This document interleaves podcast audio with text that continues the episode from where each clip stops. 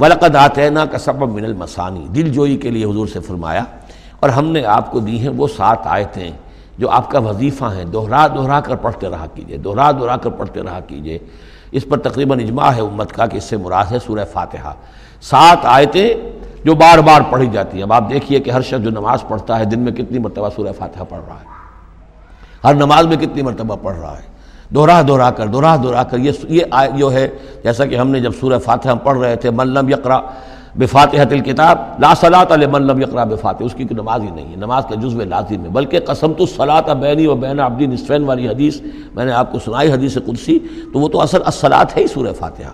والقرآن العظیم، اور یہی بڑا قرآن ہے یعنی یہ اپنی اہمیت کے اعتبار سے، اپنی فضیلت کے اعتبار سے خود اپنی جگہ پر سورہ فاتحہ ایک قرآن عظیم کا درجہ رکھتی ہے۔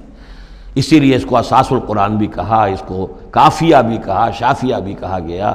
یہ ام القرآن بھی ہے۔ ولقد آتینا کا نبی، ہم نے اتنی بڑی بڑی دولتیں آپ کو دی ہیں۔ یہ کیوں گنایا جا رہا ہے؟ یہ ذرا آگے آپ کو معلوم ہو جائے گا۔ کیونکہ بہرحال حضور کو یہ احساس ہوتا تھا یا نہیں ہوتا تھا، دیکھنے والوں کو تو احساس ہوتا تھا۔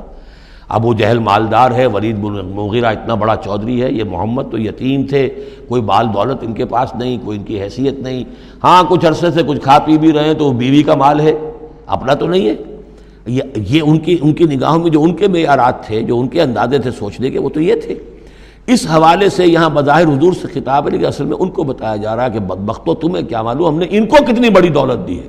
ولقد آتینا کا سبع من المسانی والقرآن العظیم ہم نے ان کو وہ سات آیتیں عطا کی ہیں۔ ایک حدیث کے مطابق جیسی آیت نہ قرآن میں اتری، کوئی اور اس کے مثل، اور نہ تورات میں، نہ انجیل میں۔ یہ سورہ فاتحہ ہے۔ ولقد آتینا کا سبع من المسانی والقرآن العظیم ولا تمدن عینہ کا علامہ متانا بھی ازواجم منہم تو اے نبی، آپ کی نگاہیں نہ اٹھیں۔ ان، اس ساز و سامان کی طرف جو ہم نے ان کو عطا کیا ہے۔ ابو جہل کو اگر دے رکھا ہے، ولید بن مغیرہ کو دے رکھا ہے، اور بڑے سرداروں کو دے رکھا ہے، ان کی جائیدادیں ہیں۔ ولید بن مغیرہ کے باغات طائف میں بھی ہیں، اس کی جائیداد طائف میں بھی ہے، مکے میں بھی ہے۔ آپ کی نگاہ ادھر اٹھے ہی نہ۔ پر کاہ کے برابر، جیسا کہ ایک حدیث میں آتا ہے کہ دنیا مافیہ کی حیثیت اگر اللہ کی نگاہ میں ایک مچھر کے پر کے برابر بھی ہوتی، تو اللہ کسی کافر کو ایک گھوٹ پانی بھی اس دنیا سے نہ دیتا۔ جو اللہ کا ماننے والا اور جاننے والا، اللہ کو جاننے والا ہو تو اس کی نگاہ میں تو پھر اس دنیا و مافیہ کی وہی وقت ہونی چاہیے۔ وہ متاثر نہ ہو یہاں کی چمک دمک سے۔ آپ کی نگاہ اٹھے ہی نہ۔ لاتا کا علامہ متانہ بھی ازواج منہم ان کو جو ہم نے دے رکھا ہے ساز و سامان اور زیبائش اور آرائش جو ہے، آپ کی نگاہیں ادھر نہ اٹھیں ولا تحزن علیہم۔ اور اب دیکھیے، ان کے اوپر جو بھی اب عذاب آئے گا یا جس عذاب کے مستحق ہو رہے ہیں آپ اس پر غم بھی نہ کھائیے۔ ٹھیک ہے، یہ آپ کا کنبہ ہے، قبیلہ ہے۔ اب ابو لہب آپ کا چچا بھی ہے، لیکن یہ کہ اب غم نہ کیجیے آپ۔ وقفس جناح کل المومنین اور آپ اپنے کندھوں اور بازوؤں کو ذرا جھکا کر رکھیے اہل ایمان کے لیے۔ یہ ہمارے فقراء جب آتے ہیں، یہ جو غلام طبقے سے جو لوگ آئے ہیں، یہ لوگ جو گرے پڑے طبقات سے تعلق رکھتے ہیں، جب یہ آپ کے پاس آئیں تو آپ ان کا استقبال کیجیے۔ فقل سلام علیکم کتبہ ربکم علی نفس الرحمہ تو اس انداز میں ان کا استقبال کیجیے۔ ان کے سامنے توازو کیجیے، ان کے سامنے اپنے کندھوں کو جھکائیے۔ وقفظ جناح کل المومنین یہی مضمون ایک مرتبہ پھر سورہ تاہا کے اندر آئے گا۔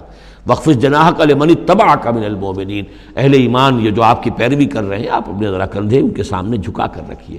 یا یہ حکم دیا گیا ہے، اولاد کو والدین کے بارے میں، اگلی صورت میں آ جائے گا سورہ بنی اسرائیل میں۔ کہ ان کے لیے اپنے کندھوں کو، اپنے بازوؤں کو ذرا جھکا کر رکھا کرو۔ والدین کے سامنے تن کر نہ کھڑے ہو کہ کندھے جو ہیں اٹھے ہوئے ہیں، بلکہ کندھے ذرا دبا کر۔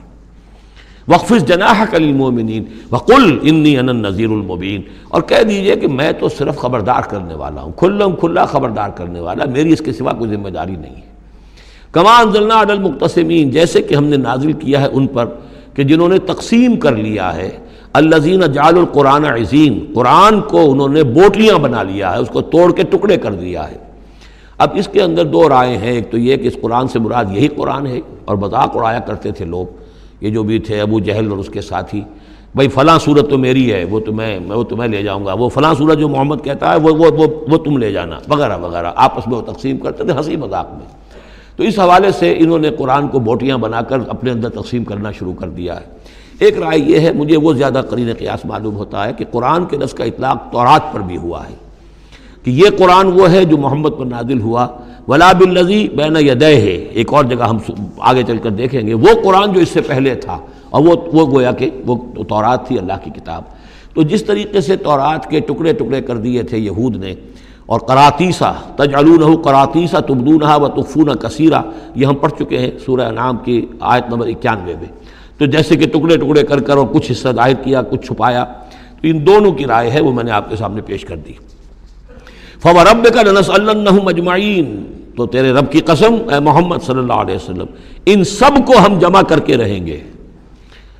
اما نس اجمعین ہم ان سے پوچھ کر رہیں گے۔ یہ لفظ وہی آ گیا ہے فلاں الزین ارسل علیہم ولنس المرسلین یہ جو سورہ عراف کی آیت نمبر چھ تھی۔ ہم لازمل پوچھ کر رہیں گے ان سے بھی جن کی طرف رسولوں کو بھیجا گیا اور ان سے بھی کہ جن کو رسول بنا کر بھیجا گیا۔ فب رب کا لنس النحم اجمعین تو آپ کے رب کی قسم ہم ان سب سے پوچھ لیں گے، حساب کتاب لے لیں گے۔ یہ تھوڑے سے وقت کی بات ہے، آپ ذرا صبر کیجیے۔ اما کانو یا عملون جو کچھ کہ یہ کر رہے تھے۔